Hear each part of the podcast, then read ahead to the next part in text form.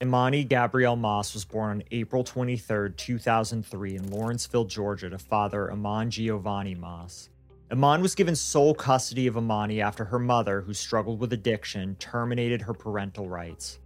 Emani was one of five children born to her mother, all of which have since been surrendered. Although the parents still saw each other from time to time, Eman was convicted of battery and second degree child cruelty in 2004 after beating Emani's mother in front of her.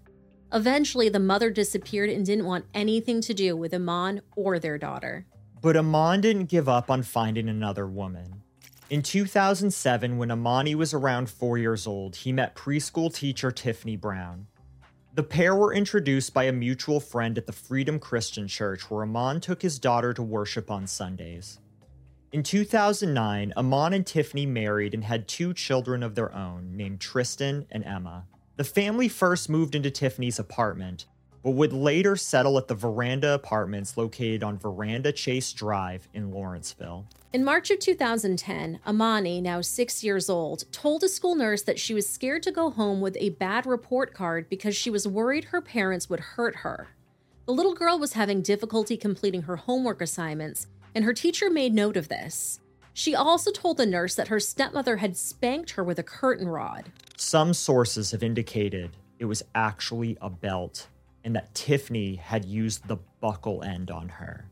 Eman himself has been quoted as saying, quote, she had whips all up her back, her legs, a belt whip, end quote.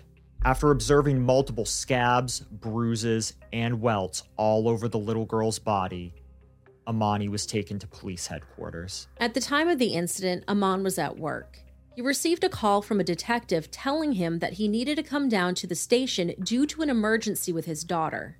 While at the station, he learned that his wife had been accused of beating Emani. Tiffany was arrested and charged with first degree cruelty to a minor after admitting to hitting Emani three times for failing to do her homework.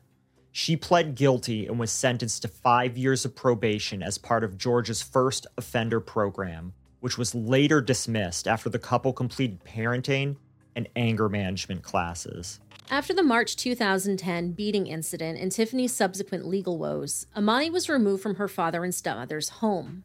The little girl was placed in the care of her paternal grandmother, Robin MacArthur Moss. During the six months that Emani lived with Robin, her performance at school improved. After the completion of his parenting classes, Eman wanted his daughter back. Robin fought to retain custody of her granddaughter, but Eman refused to allow it out of spite. He stated, quote, "In my pride, I was trying to prove something to my mom that I can do it, and I said no." End quote. Even though Emani was flourishing in her grandmother's home, the Georgia Division of Family and Children's Services returned her to Eman and Tiffany in the fall of 2010. Due to her arrest, Tiffany lost her job as a preschool teacher and never went back to work outside of the home. Instead, she became a full time stay at home mother to her stepdaughter and two other kids. Tiffany had a degree in childcare, and she harbored resentment towards Emani because, due to the nature of her arrest, she could never work with kids again. During this time, Eman worked two jobs to support his growing family. Monday through Friday, he would work from 6:30 a.m. to 3:30 p.m. at his first job at KGP Services, and then would work a second job at Averitt Express from 6 p.m. to typically 1:30 a.m. the following morning. After his commute, Eman barely had any time left to sleep or take part in his family life. On average, he'd have only around 3 to 4 hours to rest so he would only see his family in passing. In July of 2012, Emani tried to run away from home twice. In one case, she went to the apartment office and told them that she wanted to run away because Tiffany had tied her up with a belt and placed her in a cold shower. The police responded and were told by Tiffany that Emani was lying. Because there was not enough evidence to charge anyone, no action was taken. That same month, Emani ran away and was found sleeping in the bushes of a nearby apartment complex by a police officer. Emani told the officer she had run away because her stepmother was mean to her. The cop then decided to report the event to Georgia DFCS and filed runaway and curfew violation charges against Emani to ensure that she would see a juvenile court judge. It is unclear, however, whether or not this cop followed through with this. It should be noted that there hasn't been any evidence presented that indicated that Tiffany harmed her biological son or daughter. All of her ire was directed at little Emani. This is known as the Cinderella effect. In evolutionary psychology, the Cinderella effect is the phenomenon of mistreatment by step parents being more likely than those of biological parents. It takes its name from the fairy tale character Cinderella, who was mistreated by her stepsisters and stepmother. Evolutionary psychologists describe the effect as a byproduct of a bias towards biological children and a conflict between reproductive partners investing in young that are unrelated to one partner. If you've been listening to our channel for any length of time, you would recognize this as an ongoing pattern of behavior in some of our cases involving step parents. This phenomenon is not only seen in humans, but in the animal world as well. For example, when a male lion enters the pride, it is not uncommon for him to kill the cubs fathered by other males. Since the pride can only provide support for a limited number of cubs, the killing of the cubs in competition with the new male's potential offspring increases the chances of his cubs surviving to maturity. On Mother's Day of 2013, the Moss family visited grandmother Robin at the home of Eman's sister, Sharonice Rich. Robin had been living with her daughter at the time, and when she saw Emani, she knew immediately that something was not right. Emani was thin, and according to Robin, you could see bones protruding from her shoulders and her arms. Her once long hair, that was often tied up in adorable pigtail braids and twists, had been cut off. Robin asked Tiffany why she went and cut her granddaughter's hair off, to which Tiffany replied, If you act ugly, you should look ugly. This was the last time that Robin saw her granddaughter alive. In the summer of 2013, Emani's school was notified that she would not be returning. Instead, Tiffany planned to homeschool her stepdaughter. Now, as we've seen in previous cases such as Adrian Jones and Dakota Collins, this never bodes well for the kids involved. Emani's aunt Sharonice objected to the idea and called the Georgia DFCS asking them to intervene. Sadly, they declined to do so. On August 6, 2013, the agency received an anonymous tip that Emani was being neglected by her father and stepmother and that she appeared to be thin. However, they refused to conduct a home visit, nor did they follow up due to not having a current address on file and because they had no current incidents of maltreatment in the home. With Eman working a rigorous schedule and Emani isolated from her peers, Tiffany had full reign to do whatever she pleased to the little girl. By the fall of 2013, Emani was looking sickly. Eman chalked this up to his daughter going through a growth spurt, leaving her looking long and thin. On the weekends, the father was home and he'd take over the cooking duties. He noticed that during this time, Emani would gorge herself on food. Despite this, the little girl kept getting thinner and thinner and quit being as active. But this wasn't a growth spurt making Emani appear thin. Rather, Tiffany was starving the little girl during the week. While her father was at work, Emani was confined to her bedroom. She eventually became too weak to move and could not even leave her bed to urinate and defecate. While the wicked stepmother denied food to Emani, she took care of and fed her two biological children. On several occasions, Tiffany sent Eman pictures of the tasty meals that she had prepared. In another instance, she asked her husband to bring home cookie dough so she could bake. While Emani lay in her room, starving, she was further tortured by the pleasant aroma of baked cookies. On October 24th, Eman had left for his shift at KGP Services but was having issues with his truck overheating. He attempted to fix the issue before he left for his shift at Averitt Express, but on his way there, his truck began overheating once more. Due to this, he was allowed to leave early in order to remedy the situation. He spent the evening replacing a hose and finished up work around 10:30 p.m. After which he came inside to clean up. Eman dropped off his toolbox in the laundry room and went into the kitchen to grab some dinner that Tiffany had left for him in the refrigerator. This is when Tiffany called out to him, claiming something was wrong with little Emani. The little girl was in the bathroom, laying inside the bathtub. She was shaking as if she was having a seizure. She became unresponsive and her eyes were rolling back and forth. Eman immediately wanted to call 911 and get his daughter to the hospital for help. But Tiffany kept insisting to him that they could not. At first, Eman claimed that Tiffany wouldn't give him a reason, but went on to claim that she didn't want to end up going to jail due to her probation. She also didn't want to end up losing custody of the couple's other children, Tristan and Emma. Tiffany suggested that they hide her body instead. There was just one problem with that plan. Emani wasn't dead. Over the next few days, Emani laid in bed while her father tried to feed her and nurse her back to health. But it was to no avail. After four days of languishing in her bed, Emani Gabrielle Moss died of starvation on October 28, 2013, just days before Halloween.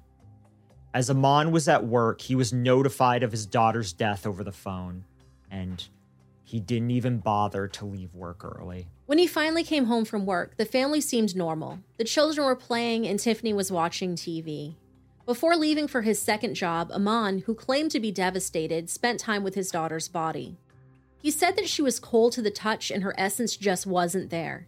Now, instead of contacting the authorities, Eman wrapped Emani in a blanket and moved her to the computer room where she was left for a number of days. The father wanted to call 911, but Tiffany simply would not allow it. During this time, the father still worked both of his jobs and would visit Emani's body in the computer room to grieve between his shifts.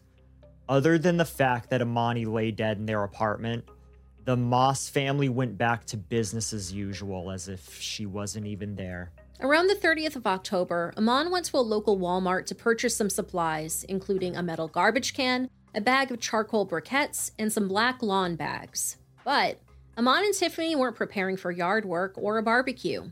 They were exacting the stepmother's plan to dispose of Emani's body. In the early morning hours of Halloween, Eman retrieved his daughter's remains from the computer room and brought them back to her bedroom. He unwrapped her from the blanket and noticed that she was stiff from rigor mortis and felt much heavier than she had been prior. Together, the couple wrapped Emani in duct tape and stuffed her body into a yard bag and her clothes and the blanket into another. After Eman brought his daughter and the other bag down to his Chevy Trailblazer, which already held the metal trash can that he had purchased, they then loaded their other two kids into the truck and drove around town looking for a place to burn Emani's body. They did not even attempt to hide this from the other two kids. Once a suitable place was located, Eman removed the trash can from the truck and poured in the charcoal. The couple stuffed Emani's body inside the can, feet first. Eman described it as difficult to fit her inside and said they had to work to get her in at an angle. He then sprinkled her with lighter fluid and lit her remains ablaze. According to Eman, it started to flame real big. He claimed that he couldn't bear to watch, and after five or so minutes, he extinguished the flames because Emani's body wasn't burning in the way that he thought it would. Eman thought that he could cremate his daughter down to ash in a trash can, but that's not how cremation works. The cremation process for humans takes about 1.5 to 2 hours, but can last as long as 3 hours depending on the size of the deceased. The body is placed in a chamber called a retort, which is then heated between 1400 to 1800 degrees Fahrenheit. At this temperature, the body burns and the bones turn to ash. The cremains are further processed in a self contained grinding mill called a cremulator, where they're transformed into the fine powder that you're more familiar with. This process, however, cannot be done in a metal trash can with some charcoal. Eman and Tiffany's master plan was to reduce Emani's body to ash and then to contact the police to claim that the little girl had run away, as she had attempted to run away multiple times in the past.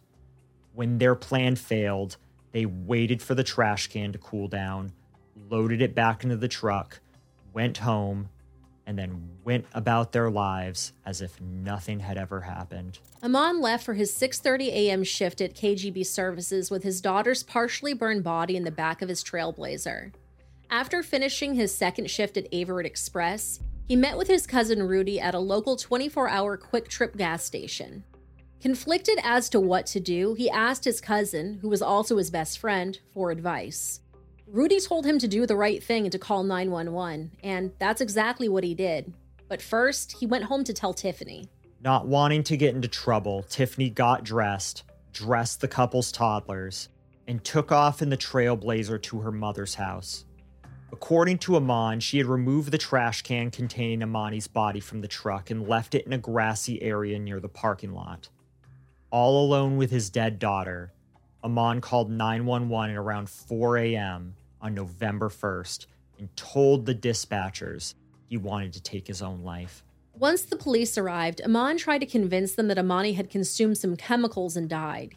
He claimed that he had panicked and put her body in a trash can outside of the apartment and tried to cremate it. The police weren't having any of this. He was quickly arrested on the spot. Tiffany dropped her children off at her mother's house and ultimately turned herself in. Eman ultimately confessed to covering up Emani's death by reporting her as a runaway and trying to burn her body. In 2015, he pled guilty to felony homicide and concealing a death. He was sentenced to life in prison without the possibility of parole. In exchange, he agreed to testify against Tiffany, who rejected a plea deal that would have allowed her to be sentenced to life in prison. In return, Eman avoided the death penalty. Eman is currently incarcerated at the Smith State Prison in Glennville, Georgia. Tiffany's trial began on April 15, 2019, and was presided over by Judge George Hutchinson. She decided to represent herself despite Judge Hutchinson's efforts to persuade her to do otherwise. Instead of representing her, her defense attorney served as standby attorneys to answer any legal questions. During pretrial hearings and jury selection, Judge Hutchinson urged Tiffany to rely upon the standby counsel, but she refused. She claimed that she would rather rely upon divine guidance than legal counsel. Tiffany did not give an opening statement, nor did she cross examine any witnesses or give a closing argument. District Attorney Danny Porter and Assistant District Attorney Lisa Jones called 18 witnesses, including Eman Moss, Sharonice Rich, Robin MacArthur Moss, and Emani's fourth grade teacher. They also called Dr. Stauffenberg, who was the medical examiner who performed an autopsy on Emani's body. She testified that by the time Emani died, she was severely underweight and was more or less skin and bones. 10 year old Emani weighed 32 pounds, the weight of an average three year old. Additionally, her organs were found at autopsy to be very small. According to Dr. Stauffenberg, the process of starving to death would have been very painful. At first, Emani would have experienced hunger pangs. She then would have become fatigued.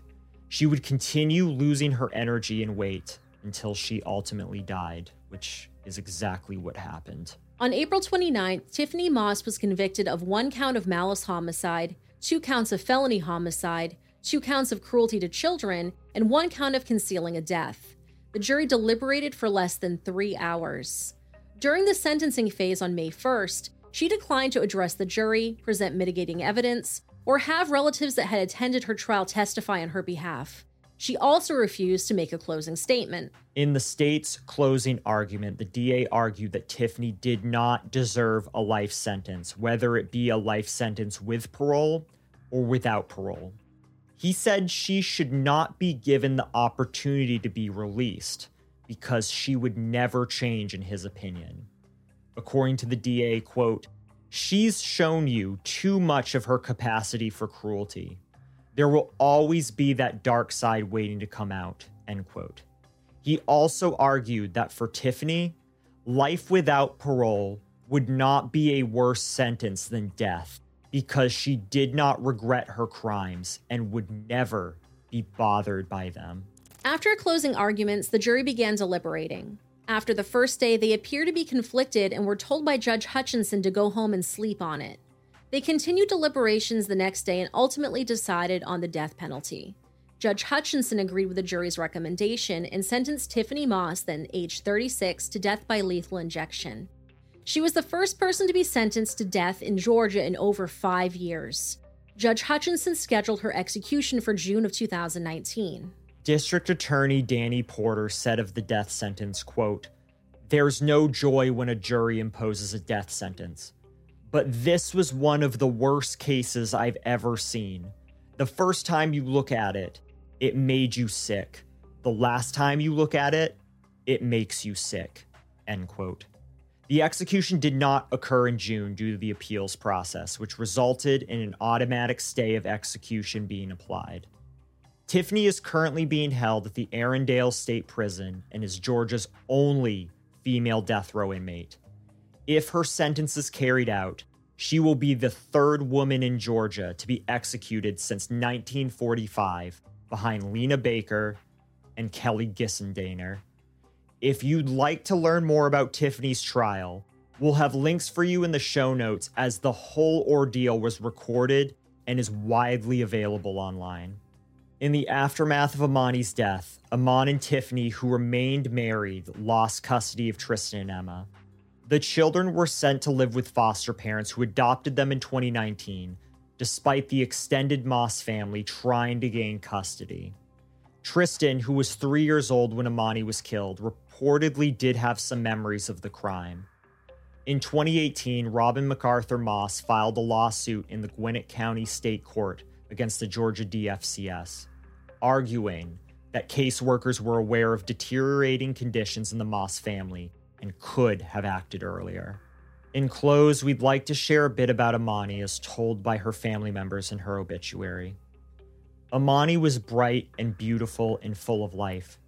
She enjoyed reading, dancing, cooking, and making up songs. She enjoyed attending church with her grandmother and would be seen preaching to her stuffed bears and dolls. Emani loved school and excelled in all subjects. At the age of three, she attended the Susan Chambers School of Dance, where she studied ballet. At the age of five, Emani attended Gwinnett School of Music, where she took guitar lessons. Emani's presence would light up a room, and her spirit would be felt. She was an angel on earth. Emani will be greatly missed, but always remembered.